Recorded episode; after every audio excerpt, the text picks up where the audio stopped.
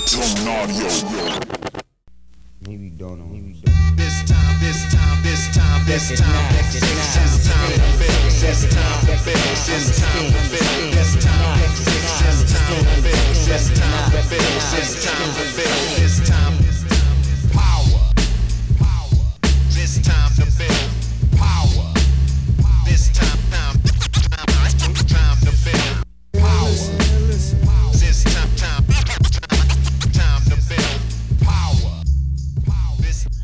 What's up, everybody? I am your host, Chris Hampton. Welcome to the Power Company Podcast, brought to you by PowerCompanyClimbing.com. Today is Tuesday, December 7th, which means that tomorrow is the day that episode one of season one of Breaking Beta, the Science of Climbing podcast, drops onto all of your heads. If this is the first time you're hearing of this and you haven't figured it out already, Breaking Beta is an entirely separate podcast from the Power Company podcast, though it is brought to you by Power Company Climbing as well as Crux Conditioning and is part of the Plugtone Audio Collective. You can find the link right there in your show notes to head over there. Get subscribed. Make sure you don't miss an episode. My friend and fellow coach Paul Corsaro and I will be each week for 10 weeks setting the record straight on the science of climbing. We'll be digging into one paper at a time, going way beyond the abstract into the methods, into the conclusions, into the actual things we can take from these papers, the practical applications, as well as the gross misinterpretations we hear from so many climbers.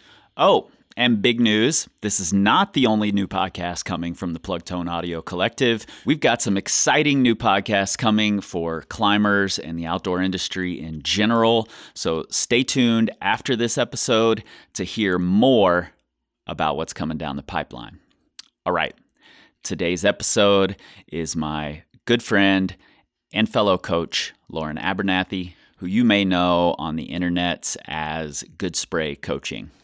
Lauren and I sat down at my house this past summer here in Lander, Wyoming, while she was on a trip and very much in the midst of engaging in her first real long term project, uh, an ambitious one that I'm really proud of her for diving into. We talk a little bit about the lessons she's learning on that project, as well as all the things she's learning from her recent switch from weekend warrior and sort of part time climber with a full time career into full time coaching and having much more time to climb. We also discuss some of the effects of positioning yourself as an expert in this or really any other industry. Um, it's always going to come with people questioning you, and that can have a big effect on your psyche while you're simultaneously trying to push yourself and exploring your own limits. Not to mention being a female coach in a very male dominated industry. All right, let's get into it. Maybe don't know. Maybe don't.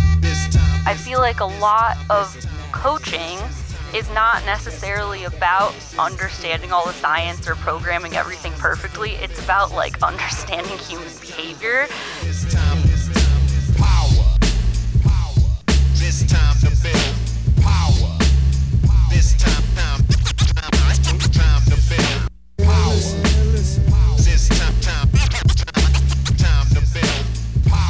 How many sessions of not getting better are okay?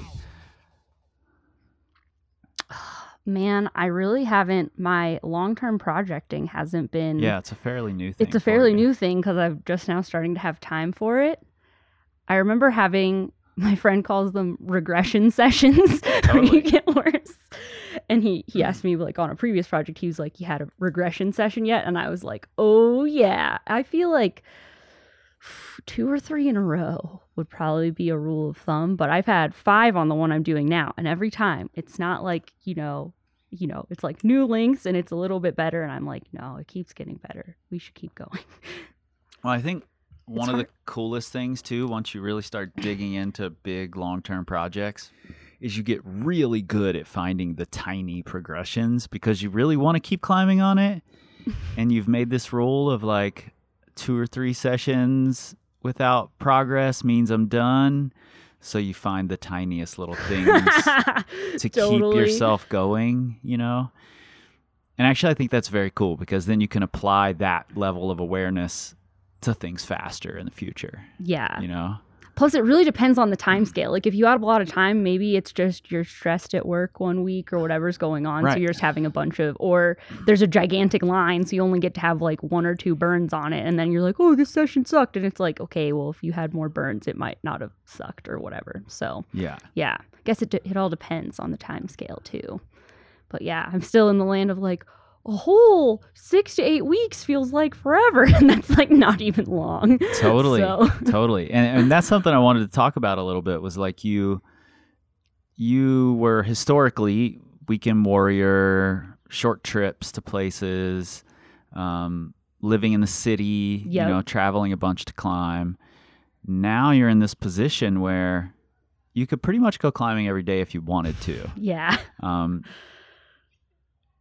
what are the biggest challenges for you switching from weekend warrior mode to this mode that you're in now? Because I, I personally found it pretty challenging.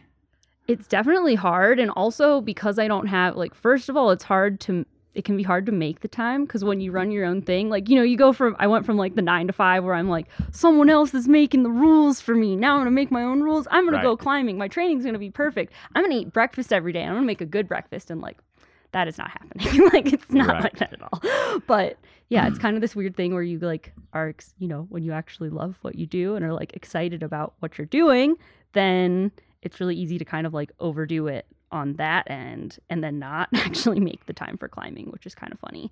But then at the same time, it's been cool to have the space to be able to like try things longer term and also get out of like, I don't want to say it's like panic mode, but you know, when you're like, this is the only time I had. Like this was the one of the two weekends I had in this six weeks, and now it's pouring rain, Yeah. and I can't go. Yeah. And also, oh my other, this was I'm speaking of one weekend in specific where also my other half uh, chopped off his fingertip, Mm. cutting an avocado, making guacamole, and I was It's like, between thing. the pouring rain and you not having a fingertip, we're not going rock climbing, and now I won't get to climb outside for a month, and I've been training my butt off, and it's it's really nice to not have that like level of insane constraints anymore. Yeah, It's I lot mean, less stressful. when you're like when you're climbing in the red or you know Rumney or any of those kinds of zones where the season is pretty specific and is like a you know two months are the good season yeah. that might mean as a weekend warrior you get eight trips Yep. you know You're like, I have two months to hmm. send whatever, and then you're like, that's not that many. Right. and if two of those trips go, you know, go bad because of the weather or because of someone cuts their fingertip off or whatever, Yeah. you know, that's a quarter of your your climbing season gone. Yeah, and you put all this work in over the summer, like hmm. hours and hours of training in the gym, dreaming of like your ten days you get to spend. It's it's so hard. I definitely feel for everyone that is still in that position. Like it is a hard hard place to be when you care a lot about getting better at climbing rocks. It is. And in some ways it like forces you into this this mode of preparation that works really well and you're like you go to the crag and you're determined and it you know you're super tactical and super efficient and effective and and then it's really easy to get lazy when you're when you live near the crag and you're like oh i can go tomorrow Oh, totally. I've definitely noticed like that's why I'm still going on these like short 6-week trips throughout the year, which one, that's part of the reason why I left all this so that I could have control of my schedule and do this, but well you also also just said short six week trip Yeah, right? Weird, right? Right. It's a whole whole new perspective now. well, I'm also like, I need more time to send my project, so I want this to be 12 weeks long so I can Yeah, send. yeah. yeah. Like, yeah, it's weird. It's a whole new whole new ball game, but yeah, I I like the I like the trips though because it's definitely forcing me to be like you got to get it done. There's a timeline because I did notice when I was in Salt Lake, you know, like locally. This is so I moved to Salt Lake in January, and then I did a lot of skiing because skiing's a big thing for me. But you know, all spring I was like, I'll just keep exploring, which I think is valid as well because I'm Totally. just not used to like the Totally. climbing there. But yeah, then I, you know, I didn't really, I didn't get. I wouldn't say too much done. I don't really regret any of it. Like I needed to figure out the areas and just like Mhm. climb on a bunch of stuff and like didn't send a lot. But yeah, it's totally a thing where you're like, yep, I could just come back Tuesday or we'll figure it out next week. But like the shorter trips are making it so I kind of have to get her done. And like there's a timeline, which is nice and hard, but good. It's interesting. Do you feel pressure? Because you really only live four hours away. I guess. I mean, How Maybe- far? How far were you driving for climbing trips when you were a weekend warrior?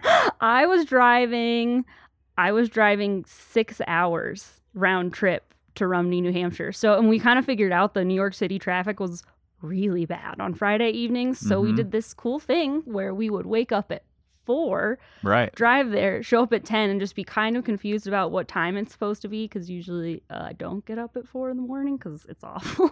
but and then, you know, we would be there for like a little over 24 hours and then have to drive back on Sunday. And now you're Right. right. I do live 4 hours away. I guess I'm like got to be in Ohio for a bunch and of you can weddings. work remotely. Yeah, and- like I can make it I can make it happen if I need to. But it does feel like, you know, we're leaving on this date and it's got to be done, but I really can come back. I keep reminding myself I'm like if you need to come back in September, it's okay.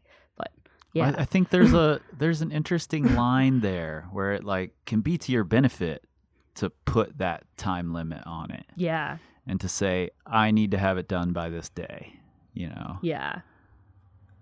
But it's also this thing where, you know, I don't, because I will be, I am going to be in the red in October. And at the same time, I'm like, well, I don't want to just like let this thing bleed into forever, not get any Mhm. quality training in, and then show up to the red. Like, okay, just for everyone's reference, I am not ready to get pumped on 100 foot rock climbs right now. I'm projecting a 50 foot boulder problem that's real hard, and Yeah. I am not ready to be pumped. So I know like September, I'm going to have to get my head in the game and start getting really pumped in the gym, which will be a good time. But yeah, it's kind of this thing where I'm like, I don't want to just like half ass two things and then not be ready. So it's kind of like, yeah, I definitely like schedule myself out a lot to try to do a lot of things and try to make it like this nice plan. It doesn't always work out, but Yeah, I think it's a smart thing to do, though. Um, I actually like that you're you're experimenting inside this new like paradigm that you're in, um, because I see some coaches who are kind of like set in their way of engaging with rock climbing. Like this is the time I put into it. This is when I go rock climbing and that sort of colors their view of how everyone else engages with it. Um, you're expanding your view, and I think it's important to understand the the struggles, the challenges, you know, and the benefits of having different schedules or schedules you can manipulate or Yep. being a weekend warrior or having all this time and all these crags available where you could get trapped into sampling everything um, understanding all that and having struggled with it yourself, I think is really important. Totally. And it's been really cool the past year because, you know, when I started my kind of coaching business, I did end up having a lot of people that were more East Coast. So I'm like, I understand your seasons, I understand Right. all this stuff. And then for my, you know, out West clients that are telling me, I'm having a really hard time getting in the gym because there's a thousand fun activities for me to do outdoors with my friends, Yeah. including climbing literally every day after work. And I just didn't have a concept for how this could happen. I'm like, yeah, but you just got to get your training done, man. Like, I don't know. And then I get out, I get out to Salt Lake, and I'm like, I can ski every day. Right. Yeah. Like I, I worked with, uh, I worked with Coach Blake from the Power Company over the winter, and I remember looking at my own training calendar and just how many rest days I was taking, and thinking, if I was my own athlete, I'd be really stressing me out right now Yeah. but it's hard. So it's been cool to like gain that perspective so that I can like help athletes in a lot of different, you know, areas and situations understand how to manage it from personal emotional experience with all of them. So Mhm. Yeah, I think it's huge. Are there things you miss um, from the corporate life and weekend warrior style climbing? Are there things you wish were still a, a part of your rock climbing, or are you keeping those those things? Hmm. I will say, I thought it was, I guess there's two things. One of them is that when my only time engaging with training for rock climbing or rock climbing was like my spare time. It was fun to just dig into tons of information and write my own Yeah. training plans and spend way too much time writing my own training plans but like that was like you know a hobby and then i would write my blog posts about it and like that was a good time and now that like writing training plans is my job i'm like no that's gonna be a no for me dog i'm getting a coach like i cannot do this myself anymore which Yeah. is fine because but i also think i learn a ton from like working with other coaches and like learning from them as well Mhm. personally and also understanding you know i'm like i'm starting a business and i've never even been a client before like that doesn't work i need to understand Sure. what it's like to be on the other side of it Yeah. so that was important so maybe i miss it a little bit i guess i could still do it myself but i just i just know i won't and also i really making myself get pumped in the gym is not going to happen unless there's another person on the end telling Yeah, me to someone do it. forcing you into the situation. Someone that's like, so you're gonna do this, and I'll be like, yep, yes, I am. I will do it because you said so, but I couldn't make me do it. so, Only because you put it on my calendar. yep, exactly. So there's that, and then I think part of me misses. I don't miss disliking my work, but when you do, in some ways, not really care that much about your job, Mhm. and it's just like a paycheck. I mean, I care in the se- I cared in the sense that I like to do a good job with things. Right. But also, when you don't really care, it's pretty easy to go out to the crack and be like, shutting that off for the Totally. weekend. That's not getting thought about. I am not thinking about any of this garbage until Monday. And when you run your own thing, it's really, but also it's fun. But I'm also like, it's hard. It's a lot harder to turn work off, especially for the weekend. That's what I've been working on is like not working every single day. I'm like, having days off is good. So, Yeah. yeah, that's, those are like the two things I think I miss the most. But everything else is awesome. yeah, I, I tell people all the time that my life would be so much like logistically, emotionally, mentally simpler if I just worked a nine to five again. Totally. You know, and had somebody tell me what to do at work, and I didn't have to think about that at all. It was nice. Um, that's that's one of the things I would love to somehow bring in. It'll never happen, and I'm actually fine with that. I've I've made that compromise. You know, I would love to be able to only focus on my own rock climbing for a little while. Um, won't ever happen again, and that's fine. Yep. Um, because I spent a lot of years doing it. Um, the other thing that I wish I could recreate is that when I was in Cincinnati training, everybody was on the same schedule Mm, yeah. because there's the Red River season, it's very defined, and then you have a training season where you're all in the gym all the time. And having that crew of psyched people was very cool. yeah. And and I love having that sort of community. And I've tried to build it here a little bit, but because of the fact that you can climb year round and people's goals are constantly changing to fit the season, there's everyone just ends up scattered to some degree. yeah. Um, so it's a little harder to have that intentional community of people who are psyched to chase their goals in a similar way. Yeah, that's really interesting. I feel like I've kind of because when I was in New Jersey for a couple of years, it was kind of I mean, like Mike and I made friends, so that was good. But it was kind of hard because a lot of people at the gym. I mean, it's a six-hour drive. Most people, Right. especially if you haven't climbed outside before, you're not like, oh, let me just drive six hours to do that. Um, also, everyone's gonna come for me. I am aware the gunks are closer, but I don't trad climb, so leave me alone. But yeah, I always get that pushback. They're like, you didn't have to drive that far. There's Right. always the gunks, and I'm like, well.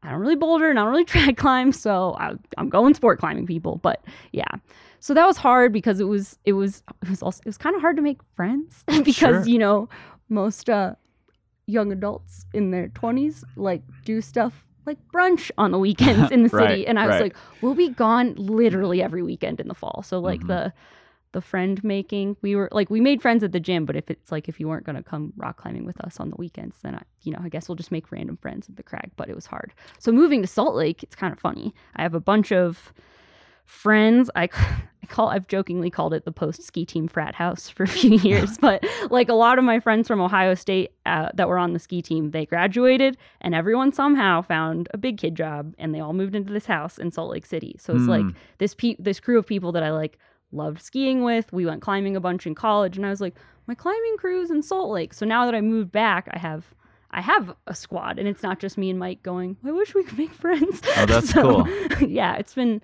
cool to have that, and not everyone's like on the same training grind or anything, but we're all like very close levels. So yeah, it's been cool because we all will kind of pick out a rock climb, and we're all super different heights and have different strengths, but we're like this rock climb looks sweet, and now I like feel like I have a crew instead of not, which is kind of fun.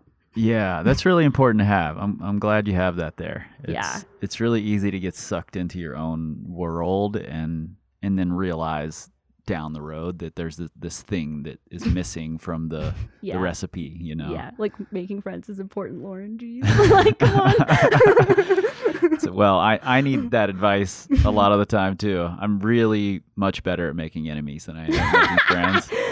Um, and I, I appreciate enemies just as much as I appreciate most of my friends. So, um, another thing I think is cool about what you're doing, and this sort of goes along with the like experiencing all of the different you know aspects the way different people engage with climbing and and being able to understand that and just that instead of just saying oh well why don't you just not go outside this weekend Yeah. you know um, because it sounds really simple when you say it but putting yourself in that experience you learn that it's something different um, i see basically I, i'm going to do what i do in the board meetings and we're just going to talk about mistakes that i see here I'm and- ready. I'm psyched. and then you Let's can talk to me about your perspective from it. Um, Nate actually yesterday we were throwing out board meeting topics, and he's like, "Or we could talk about something positive." And I'm like, no, "What are you talking about? Absolutely not. We don't do that here." Um, something I see happening a lot, um, especially like you're part of this influx of climbing coaches Yeah. which I think is very cool, and and I'm excited to have there um, and have different experiences and uh, perspectives coming into it. One of the things I see that makes me a little nervous for people is that they spend a lot of time on continuing education, you know, doing these courses, learning new things, um, paying attention to the science. But then what happens is they aren't they stop learning from their clients who who are the people out there in the field actually experiencing the thing Yeah. whereas the people in the labs doing the studies um, or if you're you know taking a class from some other vocation who has no idea about climbers um, those people don't have a clue what's happening out and with climbers in the real world you know Yeah. um, what have you learned from your clients now that you're experiencing these new things and you're working with people all over the place? You've got clients worldwide. So, what are you learning from them that might have been unexpected for you?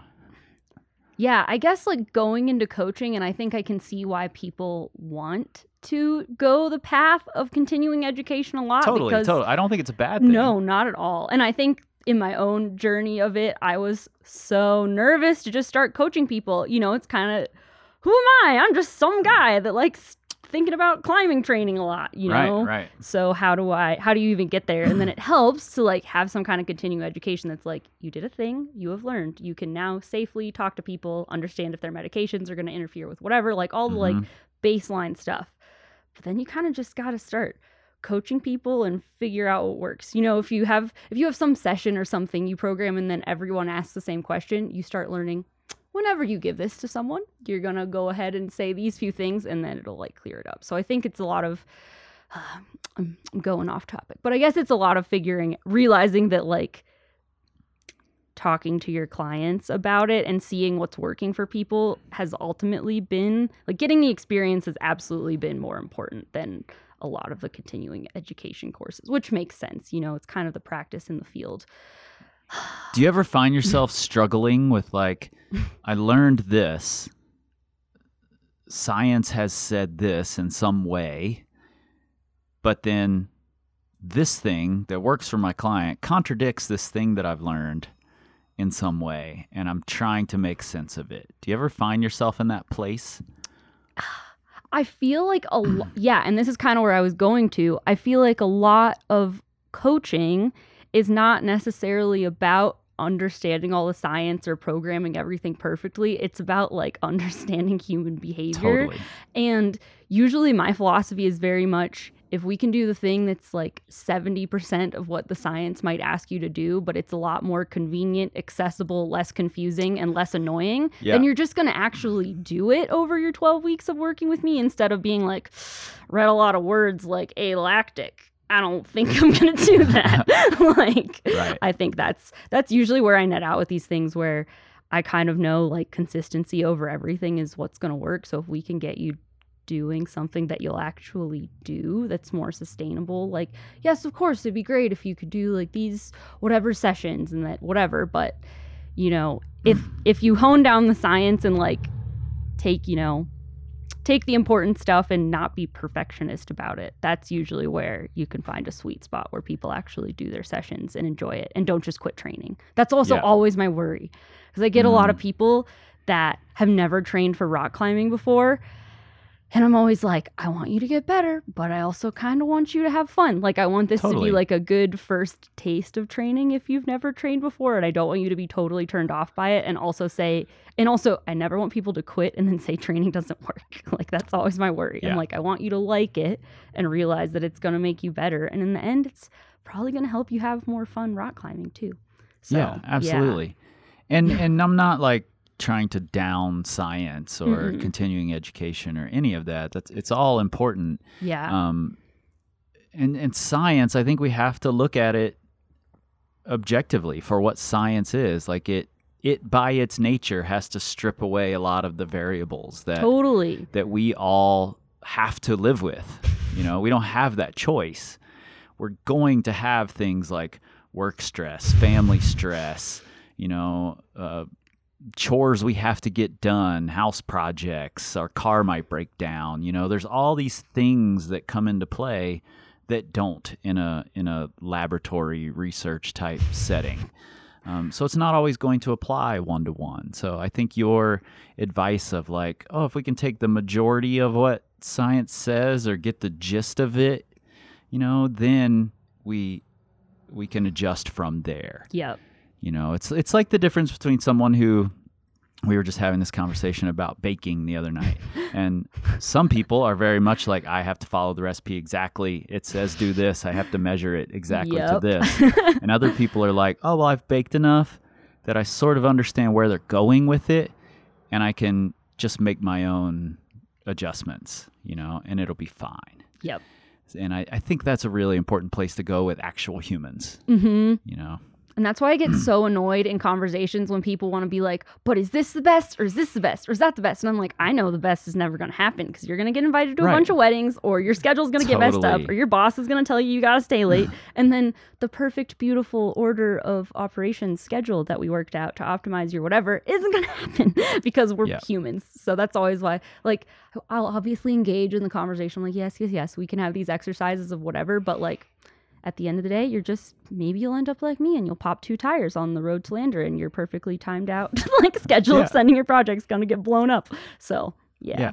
Yeah, that's what happens. Real Yeah. life is real life is going to get in the way. totally. You know, you're going to go too hard one session. You're going to get too excited. You're going to do too many boulders. You're going to be tired for the next one. That's how it happens. You're gonna you know? see your friend that you haven't seen in six months in your weird, horribly scheduled week where this was supposed to be a hardcore session, and then you're gonna like it's not. It's just how it's gonna be. So you just got to Yeah. keep showing up and know that like you're not gonna hit it perfect all the time. Yeah, I think that's super important to keep in mind. Are do you not necessarily miss, but you know, on the topic of continuing education and spending time learning, something you did really well um, on your blog when when you and I first connected. I really loved the way you were able to take information and then synthesize it into this easy to understand format for people. And I know you have less time to do that. Yeah. Is that something that you wish you had more time for? yeah. Because I'm, I'm just curious, because you were good at it, I'm curious how much you actually enjoyed it. I really loved it. I definitely wish I had more time. I remember I looked at my blog the other day and I was like, my God, I haven't posted a blog post since November of last year. But I think a lot of that energy of wanting to synthesize information, I've kind of started pouring that, like, just frankly, from a business perspective. Like, I've noticed that, like, as much as I love the long form blog posts, like, social media tends to be a better converting Sure. thing from a, and it's some people can't like they do not want to read a full blog post they want to swipe swipe through a couple informational things on instagram so like some of that's been some of that energy in writing has been going there and then i also a lot of the work i've been doing lately is kind of creating these courses where i teach a lot of the weird stuff that maybe you're not going to see from you know just like a basic like training thing like Mhm. hey, how can you set up your climbing season so that you know you have a tick list or I literally have like a like a checklist that I take people through of like you're making a plan for your climbing season. How many days do you think you're going to get out? Okay, chop off two or three of those for weather or random stuff. Okay, now how do we even whatever? And it's all these like little things that I don't necessarily think are captured elsewhere, so it's been a lot more a lot less blog energy and a lot more like making slides for courses or like free master classes master classes that I've done. so yeah. And do you enjoy that as much? I do. And I like Yeah. talking through things as well. And I think it helps me like give nuance to things. Although I do love I love me some being snarky on the blog on occasion. I try to like and I'm nice. glad that exists. Yeah, I like to I'm like I'll be nice about it, but I'm also gonna like make fun of you. But you'll learn, so it's fine. But yeah, I do miss it. I'm trying to get things recently. Shout out Monica, my assistant Monica. I recently hired an assistant so that I can have more time to make things Yeah. and not I don't know, do everything that Monica now does, which was a lot of things.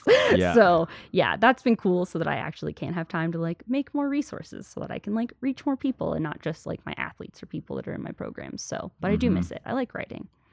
Yeah. And you're very good at it. Thanks. I really appreciate that. I- You're I really good at really- it too. my my writing the only kind of writing i really actually like doing is getting angry and just ranting for 15 minutes and then pressing publish and being done you know? They're going, Dear editor, will you make this a little nicer so I can put it in a nice book for people to read?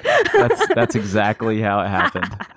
Um, i do love that. Um, no actually I, re- I really like writing as well but it's also a thing that i don't have a ton of time to do and i've i've found these other things i really love um, and i'm glad you're finding things that you love within this and that you feel good about pouring your energy into because you know running your running your own business is this like it's talked about in some strange ways i Mhm. think where it's like either talked about super flowery or it's talked about as if it's this hellish thing yeah.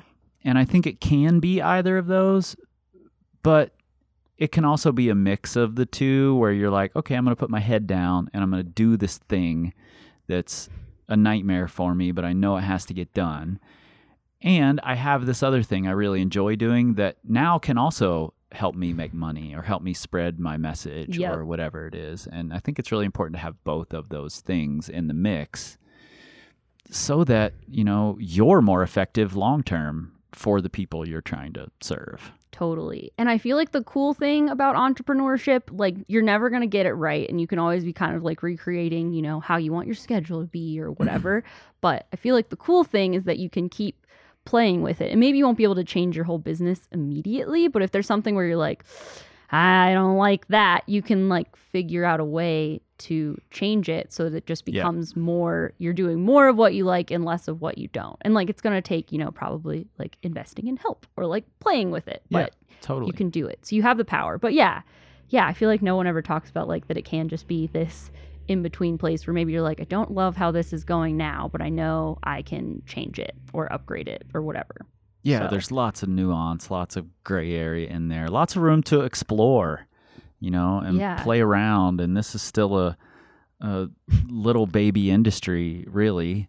Yeah. So, you know, we're all taking part in the growing of it and creating of it. So, exploring within that framework is really fun, actually. Yeah, totally.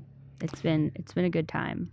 And I feel like I kind of set up, I was thinking about this today. Like, I feel like some parts of the year I try to make it so I'm a rock climber who owns a business. And then other parts of the year, I'm a business owner that rock climbs. Yeah, So- smart. yeah. Smart. And, you know, that kind of brings me to this question I had of like when I started Power Company as a business, um, I had had years of progression as a rock climber. I had I had done a lot of the things I wanted to do as a rock climber. Um, so I felt like I had all this energy to put toward hmm the business. You're still relatively young in your progression as a climber. Totally. Um, and I mean that in, in a way that I think you, there's a lot more progression for you, you know, not in like, oh, you you're, suck. you're this you're this noob climber. It's more like I think you know you're a good climber, and I think there's a lot more to come. How do you feel like you're exploring those next levels in your climb in your climbing? Is it, and I'm sure it's got to be colored by the fact that you're a coach, that you're on social media, that people are looking to you for advice.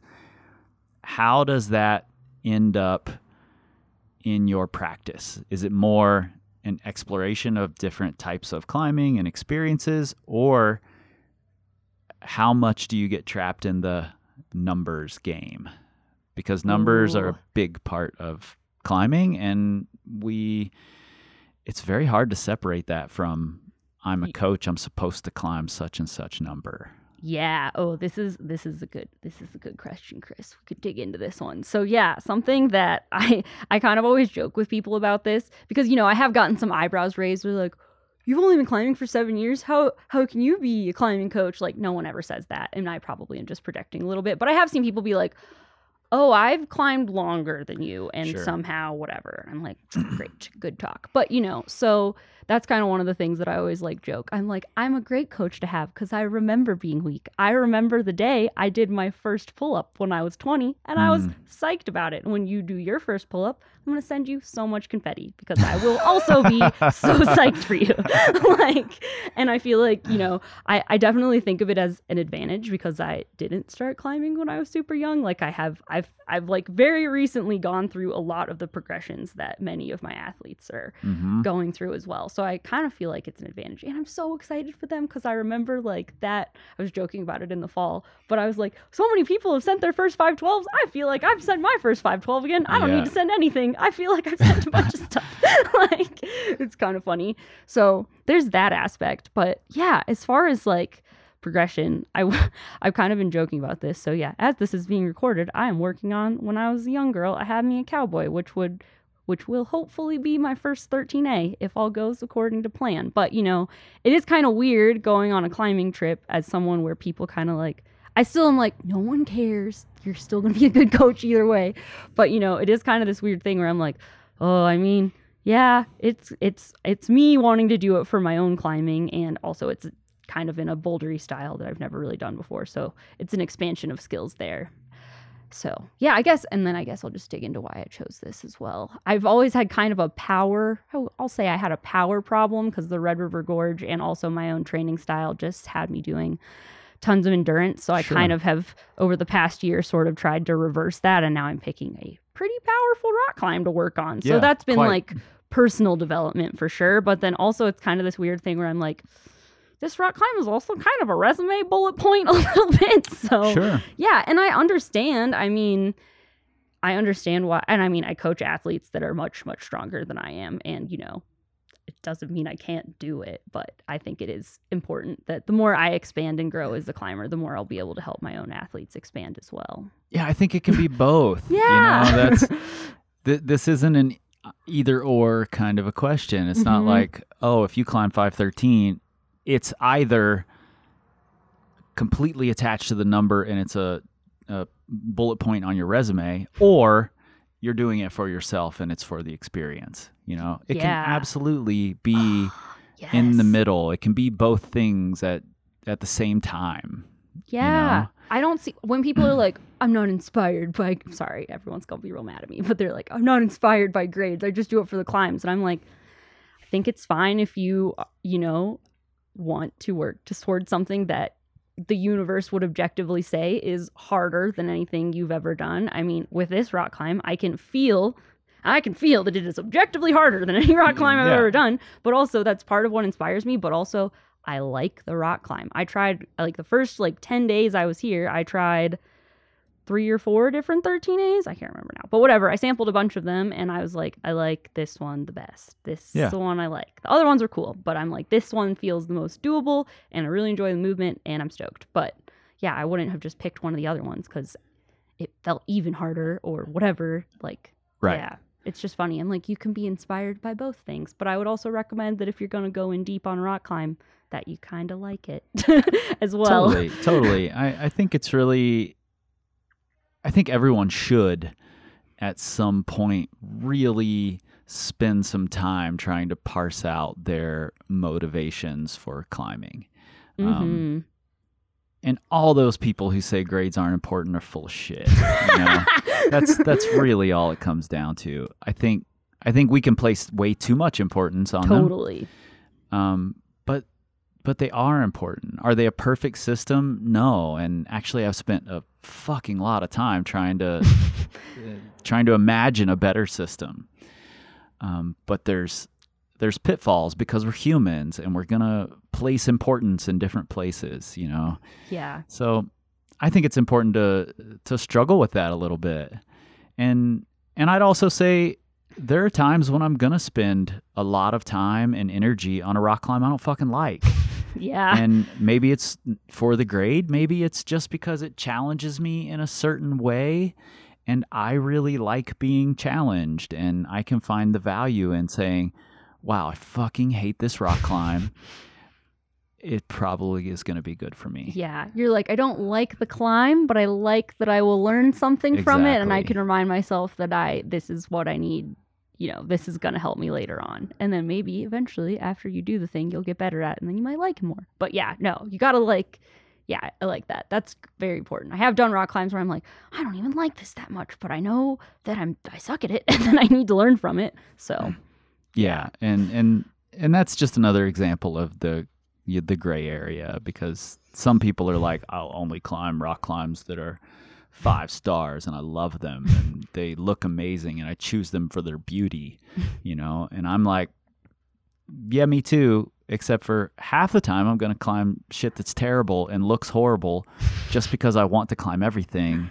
And sometimes I'm going to climb it or I'm going to try it because there's a number attached to it that I really want to use as a, a gauge of my progress, you know? hmm So Uh, climb for all the reasons, I think. Yeah, and have seasons where you climb mm. for different reasons or change it up. I'm already kind of like starting to formulate, you know, what I want to do in the red, and I'm like, we're switching it up. We're going on a volume rampage. There will be probably no projecting, and I think that'll be fine.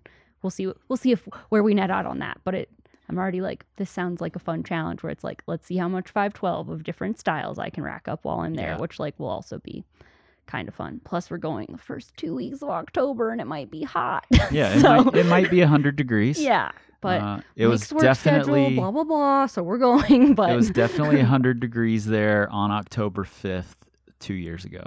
It was 85 on October 18th last year. I'm just like, we'll find the shade. It'll be fine. Yeah, uh, uh, I'm gonna pose a scenario, and I'm just curious your your way that you handle it. So you're planning this volume trip to the red, yeah, but you're planning that based on I want to get my project done here in Lander. yep. What if you don't send here in Lander? Does that change your plans for the red? Hmm. It might.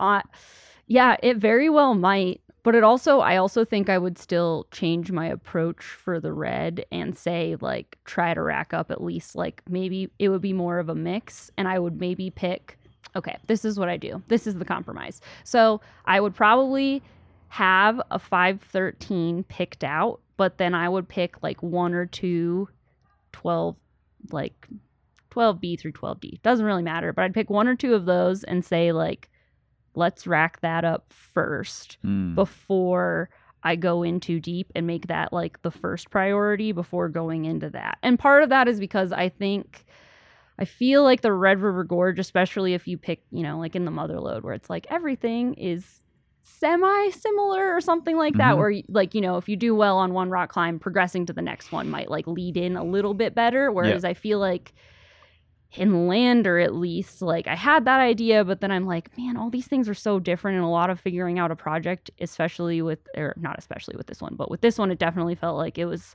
three or four sessions where it's like, we got to get this beta like figured out. And it Yeah. doesn't necessarily feel like that would translate to other rock climbs because then it would be like, and we're on to this new thing that has a bunch of other weird beta that will also take a long time to figure out. So right. I think that would be my hybrid plan where it's like we got to have we got to have a primary goal, second tier goals, but we actually have to make sure that we're we're doing that. So, and it also would change how September goes as well because September is kind of my like training prep month for the red and I still think I could like make it down to lander to try to like give it one last go and not interfere with training too much. But like it does matter, you know, you want Mhm. to say like, "Oh, just like do both," but like it doesn't it doesn't work like that. Yeah, like and, I, and I pose I pose that scenario simply because, as a coach, it's something you're going to run into with a client totally. who you know all of all of these great plans can be laid out, but it doesn't mean they're all going to go that way. Um, in fact, they aren't going to go that way.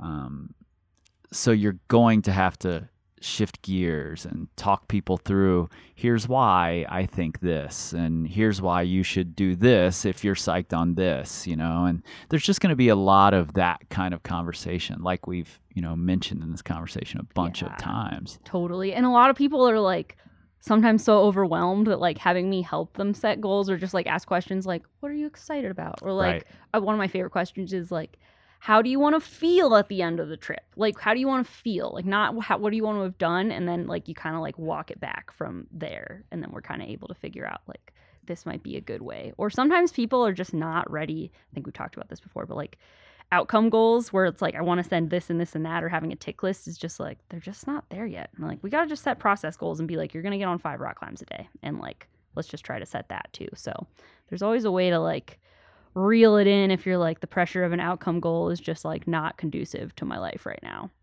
Yeah, totally. How much as a, a business owner um, and as a coach, again, who people are, you know, looking to for advice, how much are you scheduling out like this is my climbing time, this is my business time, and how much are you allowing your how much room are you allowing for your motivation in those individual like seasons that you've created for yourself? I'm curious. I think, ooh, this is a really good question. So I'm pretty big on scheduling things out far in advance. And Yeah. part of that is just that I've literally noticed that if you can be, you know, on your game and look at Airbnbs like six months before you're going to roll up, you're just going to get a way better deal. Totally. Honestly. So that's kind of part of it where we just like schedule things pretty far in advance. So that's one thing. So yeah, I would say that I kind of have, you know, where things are going sort of mapped out like six months out ish. And I kind of have like a general like I drive I drive my other half Michael crazy. It's January and I'm like, I think this is what our whole year is gonna be. And he's just like, It's January. We just moved here. And I'm like, No, this is when our training season's gonna be and this is our performance. He's like, Okay, that's what we're doing, I guess. And I'm like, That's what we're doing. Good talk. So like, yeah, I think I had everything. I probably have a note in my phone where I like mapped out my whole thing in mm-hmm. January. And I've never really had like this is gonna sound weird. I have had moments of like lack of motivation or just feeling really tired, but that's also part of why I have realized that I like need to have a coach for accountability myself because Sure. I know it's gonna happen. Yeah, but I will say the first time I've always been pretty motivated to rock climb, but that's because usually I'm like deprived of the amount of time outside that I actually want. But after I sent my project in the red last November, I was like, I don't want to rock climb at all. And I still have like a week and a half. And then I'm also just still going to be around Ohio. Like I could still climb through December.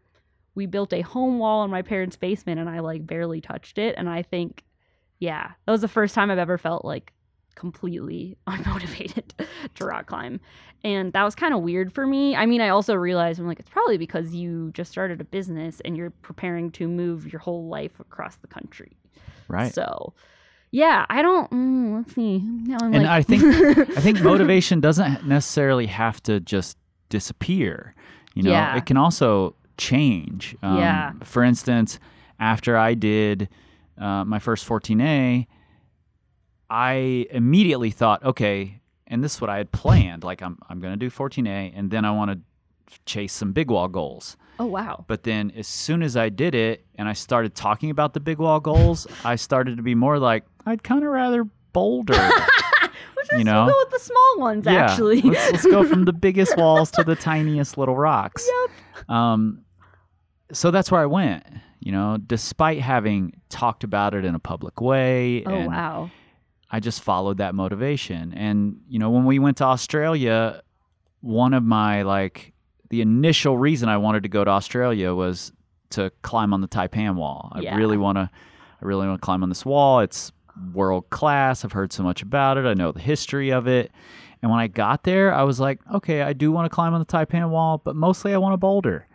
So I'm going to go climb on it. I'm going to go get scared. I'm kind of Yep. craving getting scared on a rope, but I'm not going to put any time into trying to send anything. Yeah. Um, and that felt totally okay. And I I think that's something that's relatively new to me, where in the past I was more of a, I'm going to schedule my whole year out. This is what I will do. When I finish a thing, I'll look at my schedule and say, what do I do next? Yeah. You know? And now I've gotten a little more lax about that. Yes, there are some things totally scheduled out, written on the Mhm. whiteboard. You have to do these in this time period Yep. and I will do that. But I'm also like, one of my goals is to climb V12, and if I don't feel like trying V12 right now, I'm not going to try it. You know, I'd rather go climb on new boulders or, yeah. you know, or work on new podcast ideas or whatever. I'm just letting my motivation lead me wherever. Yeah. Oh, it's kind of funny that you say that because my I I kind of am planning. I'm assuming that by the time I've like hopefully gone pretty hard here and at the red, that by November I'm gonna be like, who wants some turkey? And I told my friend, I told my friend Kyle because he's he's like excited that we moved, me and Mike moved to Salt Lake, but he he's also like really into trad climbing, and so we're like we've just been sport climbing a lot. And he's like, man, I want I want trad partners, guys. And I shook Kyle's hand, and I was like, all November. You can take me trad climbing as much as you Mm. want. I will I will follow the things. I will clean out the cracks. We'll have a great time. I will learn how to hand jam finally.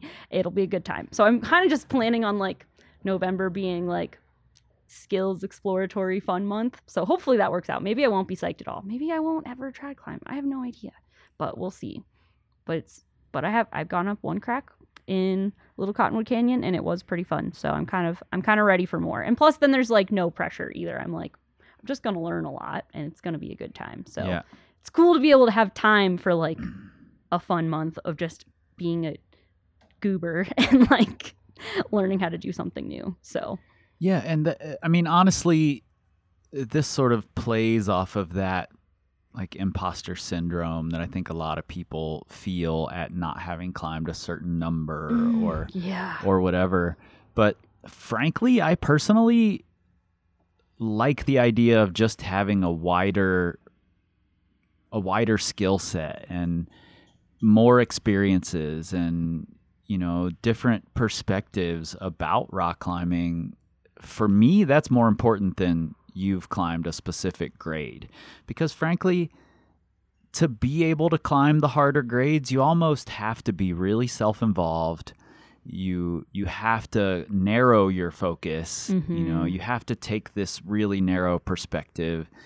Um, doesn't mean you've done it your whole life but having only climbed seven years if that was all of your focus was i just want to climb this hard grade how effective then can you be for the people who aren't having that same experience in their climbing right. Totally. And then you're just going to be frustrated when your athletes like don't have defined goals and they're just like I just want to have more fun on my Red Rocks trip. And like if you are like, but why wouldn't you have the route picked out, you know, then Right. you know, you're going to be frustrated. But if you can understand like, you know, that getting out or like being able to just have long days is the goal, then yeah, totally agree. And it's fun to just live somewhere where I can have a lot of different experiences too and not get pigeonholed into like yeah certain styles. It's crazy. I'm like, and and now that I have like flexibility of location, I'm like, I could go on trips where I just go learn a new style. My friend Carly keeps trying to get me to go on a trip to El Salto so I can learn how to climb on tufas. And I'm like, that sounds pretty fun. like I could do that. I could just like go on trips to learn things. Yeah, it's an It's crazy. interesting new paradigm to Yeah. be able to move around, do this thing you love while you're also working. Um, you know, it, it took me a while to really understand that. Where it used to be, I'm taking time off work to go on a climbing trip. Now it's like, oh, we could kind of go anywhere we want, anytime we want. This is weird. Yeah. You know, It really is. Yeah, and I guess for context for anyone listening, my other half works in he works in oncology healthcare. So he works completely remotely now, which is really sweet and we yeah, we're able to kind of do what we want, but it hasn't always been like this. There was a lot of years where it was long distance and definitely not doing what we want. So, yeah. yeah. Totally. Are there any big standout kind of lessons, ideas, new things that you've gotten, whether it's from continuing education, whether it's from unexpected things from clients, whatever it is, are there any big standout things that you've carried with you so far? I think I've gotten just a lot better at being not only willing to take feedback, but also excited about it. I would hmm. say that's a really big one. Like when I first started coaching, this is in like a few different ways. So when I first started coaching, I hardly took videos of myself. And my business coach, Chelsea, was like, Lauren, how can you expect your athletes to send you videos of them climbing so you can help them if you won't even take videos of yourself and share them? And I was like, ooh, you're right. I really need to do that. And I was very scared to like share videos of myself climbing on social media, especially because it was a major imposter syndrome thing. I was so afraid people were going to be like, this girl's footwork sucks. How could she coach a person? And for the most part, everyone's been cool about it. There was one dude who sent me a really mean Instagram message, and it kind of made me cry, but I still got my training session done. But yeah, Sadly, this doesn't fucking surprise me. yeah. So that sucked. But other than that, everyone's been pretty nice. And you know what? A lot of people are like, nice work on that moonboard problem, Lauren. And I'm like, oh, the internet doesn't have to be a totally hellish place, I guess. So Yeah, it doesn't have to be totally hellish, but there are some aspects of it that kind of fucking suck. yeah. And you know, when like I had a conversation with Shelma Jun years ago, who's now a good friend of mine, and when we first talked, she really um she was basically giving me a handout by having this conversation with me um, because I didn't quite understand. And, you know, I would hear women talk about mansplaining, which was a new term at the time, you know. And I'm like, yeah, but I've had dudes like come up to me and give me beta and you know, Yeah. shit like that too. So this Yeah. happens to everybody. but it definitely doesn't happen to me as much as it happens to to And- female coaches um, who are out there on the internet. What's that experience been like for you, especially as a new coach? Um, you know, who who didn't come from a like world class competitor background or something like that. Um, what's that been like dealing with dudes on the internet? uh in the beginning it was really scary and i don't regret the time that i spent sobbing in the shower over like mean shit people said to me on the internet but i don't think i'm gonna do that anymore. I think i'm pretty much over it at this point. Maybe someone will come at me with something really eloquent in the future. But it's been it was really hard and scary at first but i kind of always would come back and remind myself like like some some people recommend like having an in case you need this file on your phone where you keep like nice things your athletes have said to you. Yeah. so you can remind yourself like fuck the mm. haters i have helped a lot of people and if i curl into a ball in my bed then i will stop helping people over something some dumb dude on the internet said so it kind of that's hmm. been super grounding but now I think it's happened enough times that I kind of think it's funny to the point where I am starting a folder. And I, I was like, Monica, if anyone sends me anything mean, you just screenshot it, you put it in this folder, and then I'm going to make fun of everyone later. So watch out, people. so that's been, it's been a good shift. And I also think it just has come from the confidence of being like, I've coached a lot of athletes at this point. A lot of people have done re- pretty well. And it's been a year since quitting, you know, a corporate engineering job, but I'm still coaching rock climbers.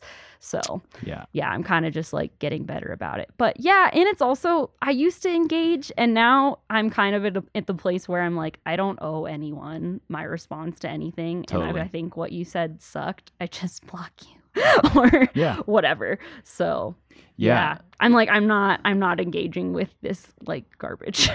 That's that's actually a lesson I've had to learn because I really fucking love engaging. I know you do. like it's it's one of my biggest joys in life actually is when there's some hater on the internet and I get to engage with them and my wife can see it. She's like, I see a twinkle in your eye. Get off the internet. You know. But I've had to learn that my time just is more valuable than dealing with these idiots. yeah. Uh, so I'm I'm glad you're not giving them the time. No. You know, and giving them your energy. no, no more. I used to because I was like, oh, well, maybe I did say something wrong or I should have done this better. And now I'm like, no. And also, I feel like everyone needs this is just a PSA about social media. When coaches are talking about social media, they're probably talking about like 90% of the time when this is what they see, but there's always going to be like a little bit where maybe what they're saying doesn't exactly apply to you, but you don't need to come after them and eat everyone alive over it. Maybe Right. just like be a human that's like, oh, this person's trying to give applicable information to literally thousands of people. And if you want one size fits all information, then like, why not get a consult? You know, like, Right. Yeah, definitely a, a, a real thing that we have to we have to look at posts on social media and say this falls somewhere in this spectrum Yeah. of white to black with all this gray area in between. But it's not trying to say it fits every situation. no. Usually know? it's like, here's some tips and ideas. There's a bunch more, but Yeah. here's a good place to start maybe yeah it's kind of funny so that's been that's been interesting i guess other things i've definitely so taking feedback is certainly a big thing that i've learned and it was mm-hmm. kind of i like was really proud of myself yesterday because i was out at the crag and like working on the project and someone came up to me and they they were most people when they want to like spray bait at you or give you advice they just kind of like start saying it and that's when it kind of sucks and this person was like hey i'm wondering if you're open to some feedback Yeah. and i was like you seem really nice and the fact that you asked like that seems pretty cool. I later found out he was from ohio and we have ohio radar Ah, so I i was like i could tell i liked you. But yeah he gave me really good advice. He was like seems like you're not breathing at all. And i was like that's fair. I don't think i am. And then my friend carly was also out there and she you know she's a coach too. So she was giving me some feedback and she was like we've talked about breathing. I'm like we've talked about breathing. And then it was to the point where i was like so grateful to have this feedback that my next burn i just looked at everyone around at the crag and i was like so i'm gonna breathe like i'm a rocket ship today. I'm gonna Yeah. go when I breathe out. Like I literally said that I was like, I'm gonna be rocket ship mode on this burn. I do not. I don't think this is gonna be a send burn. So I really just want to like actively work on this. And if any of you guys don't hear me breathing, I want you to heckle me. And I think like maybe two years ago, I would not have been so receptive to getting feedback like this. But now I'm like. This is what's gonna help me send. Like, friggin' yell at me to breathe. I don't care. Like, let's go. And I was like open with being like, I'm actively making this mistake, and I want everyone to help me do it. But also, I think it's fun. And I did breathe like a rocket ship for a lot of it. And it did feel better. Everyone should breathe more. In this, and out. this just makes me want to make a little video of a rocket ship with your with your rocket ship sound effect behind it. I really need this in my life now. Yeah, it sounds. Yeah, I can do the rocket ship noise again if you need to sample it. So it's fine. It was a quiet, quiet, calm rocket ship. yeah, exactly. Oh, I love it.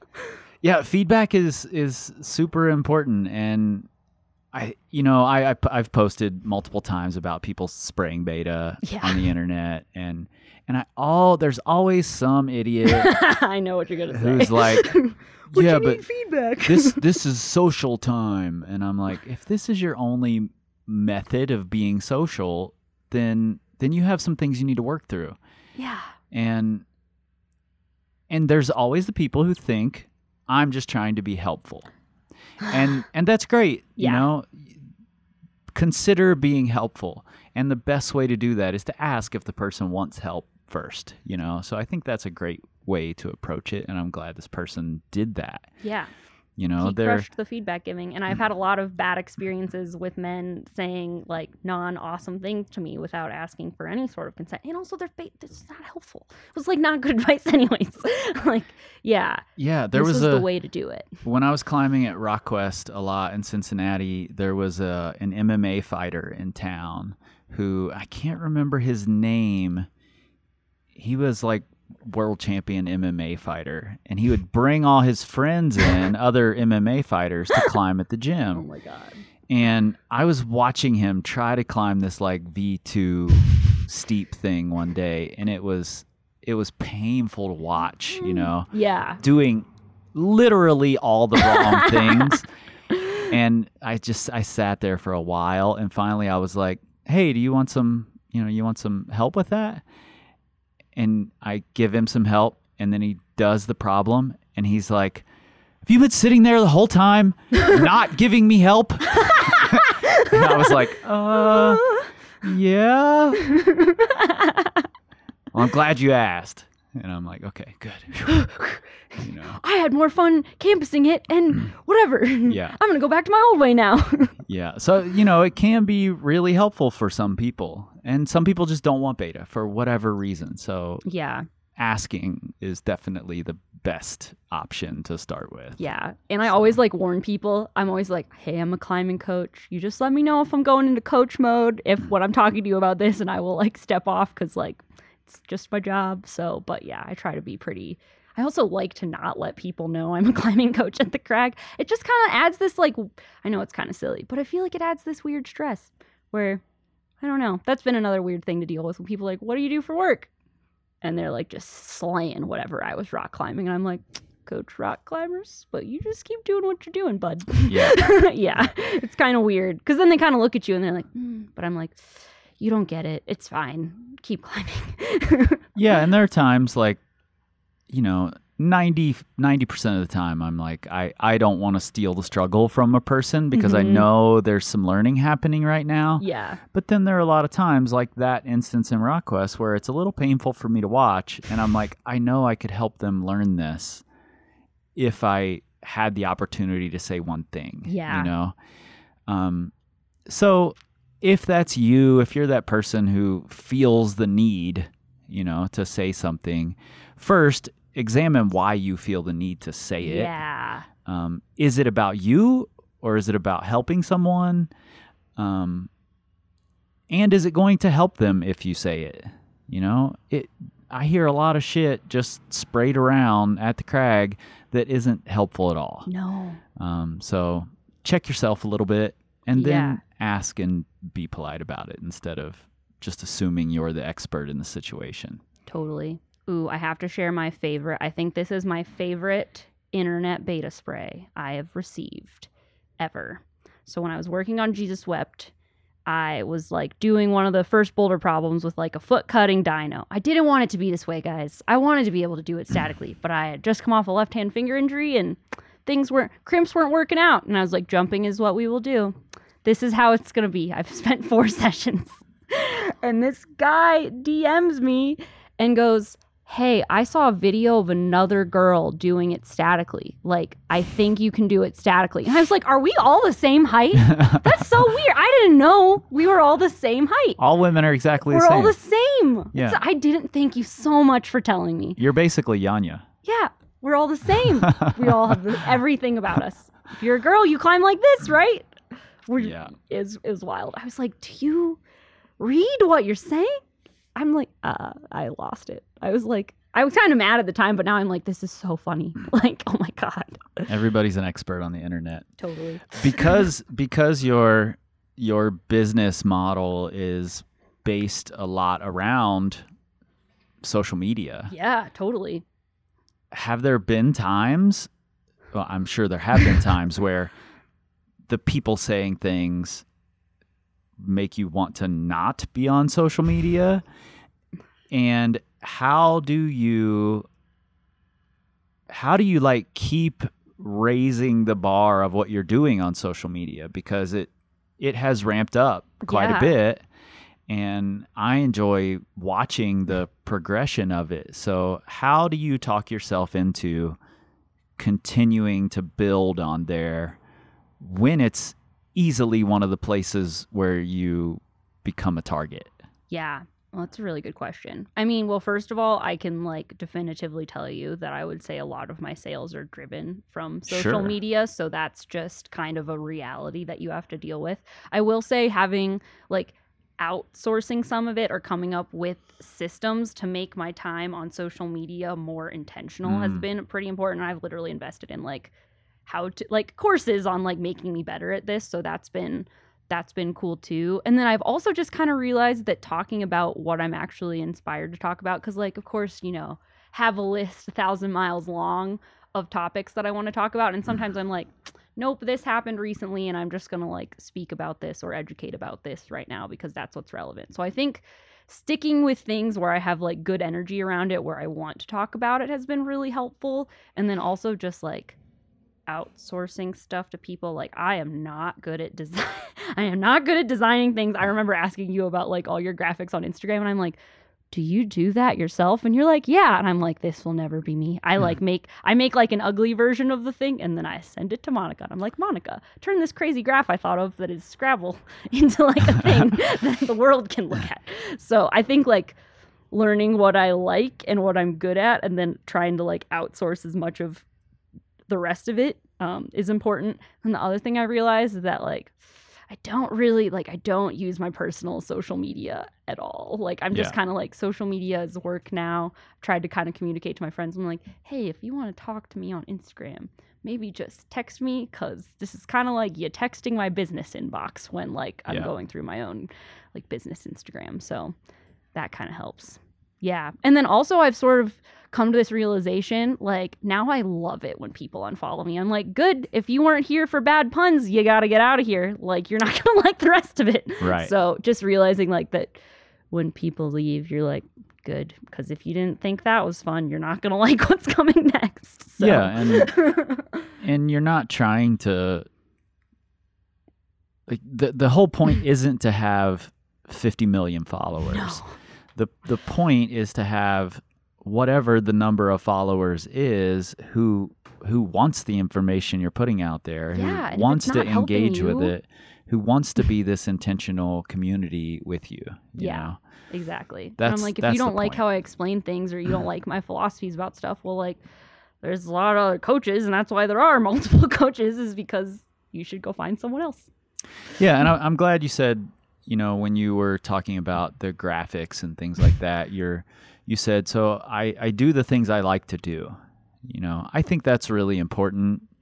Um, and I think gets overlooked a lot when talking about business Yeah. is it would absolutely be easier for me if I outsourced making those little graphs. Yeah. But because I enjoy doing it, I do it Yeah. you know um, if it's something i don't enjoy doing generally speaking i will learn how to do it and then i outsource it Yep.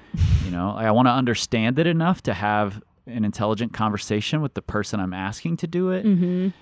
but then i don't want to do it anymore Yep. you know and it's been really important for me to find the things that i like doing so that when i'm not enjoying doing part of what i do i can switch to this other thing that i really like doing and it recharges my batteries you know like these conversations do like making those graphs do um, that or coming up with new podcast ideas or Yeah. new product ideas I, I like that exploration and I could pay somebody to do a lot of that, but it's the part I like. Right. So I keep it in. Yeah. You know? No, that totally makes sense. Yeah, I think like no, learning how to like keep, and it's also been like you know it's scary. You're like it's your first year in business, and I'm like I think I need help because if I don't get help, I'm just gonna keep doing tons of stuff that takes me forever because I'm bad at it. It's just not the part of my business that I Right. like need to be doing.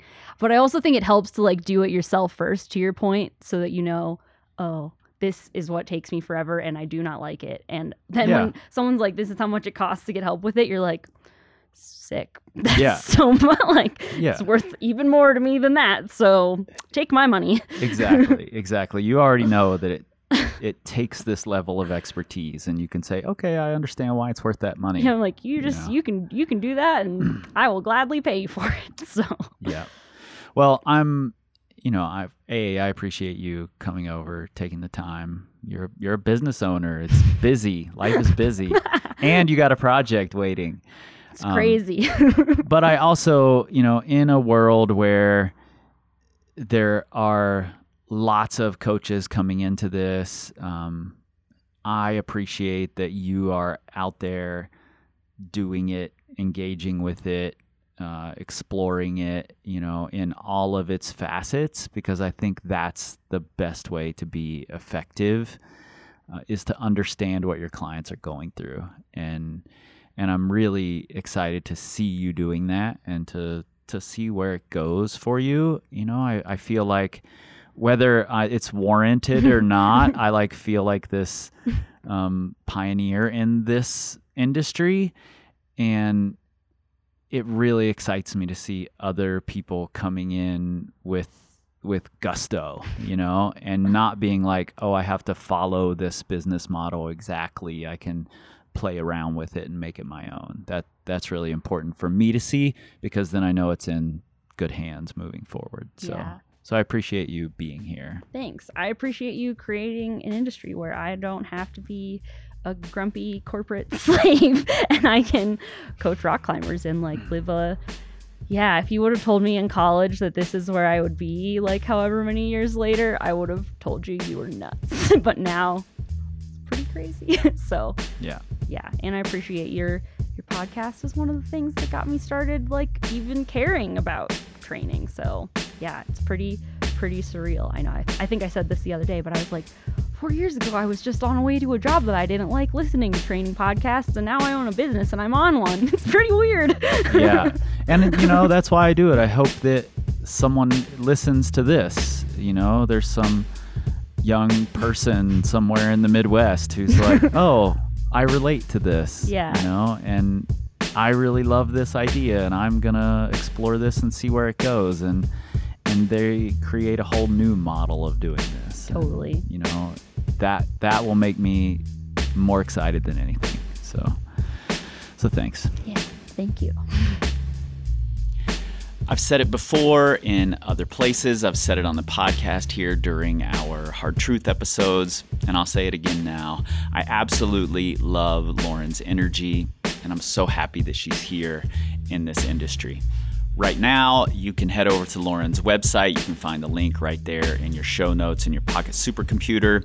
And using the code GOODSPRAY, all one word, all caps, you can get 20% off of any of Lauren's self guided programs until the end of December. That's Crush It Bouldering, Crush It Sport Climbing, and Force Over Time. Use the code GOODSPRAY, one word, all caps. Also, Lauren has one custom plan opening. You can start that anytime in the next two months. So hit her up via her website and get in on that. And of course, as always, you can find links to follow Lauren on the social medias right there in the show notes in your Pocket Supercomputers. Okay, I mentioned in the beginning that we've got some new podcasts coming, some new podcasts joining the Plug Tone Audio Collective. First up, Switchback, an outdoor community podcast hosted by Kelsee Keitel, who is an outdoor based counselor, licensed educator, and adventure leader from Indiana.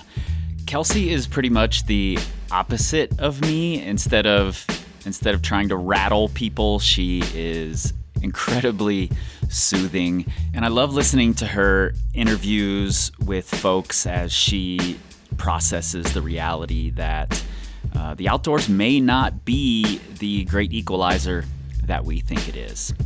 Switchback is four episodes deep right now. Um, she also has a bonus episode out that I really, really enjoyed. Curiosity killed the criticism. You can find links to that show as well as that particular episode right there in your show notes. Also, last one for today. Devin and I have been working with Lauren, today's guest, and Caitlin Holmes, who you may know on the Instagrams as Dirtbag Nutritionist, to get a brand new podcast from them up and running. It's going to be called the Average Climber Podcast. You'll be hearing more in early 2022. However, if you're listening to this today, Lauren and Caitlin will be going live on Instagram at 10 a.m. to announce their podcast and talk a little more about what you can expect from it. I'm excited to have their energy in this space as well. All right, you guys know where to find us. You're not new to this. The Instagrams, the Facebooks, the Pinterest, the YouTubes. Check out our community forum, community.powercompanyclimbing.com. We'd love to have your voice weighing in over there. The more the merrier. However, it's not as merry on the Twitters because we don't tweet. We scream like eagles. No, you don't. No, you don't. This time, this time, this time, this time, this time, this time, this time, this time, this time, this time, this time, this time, power,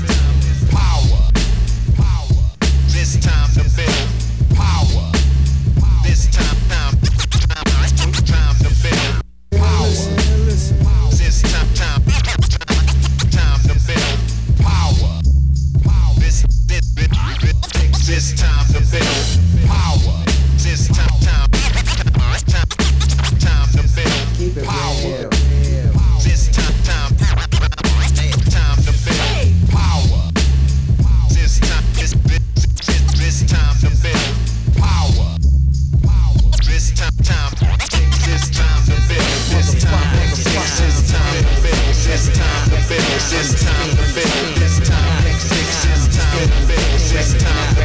This time to build. This time. Cause Jah is the sinister character.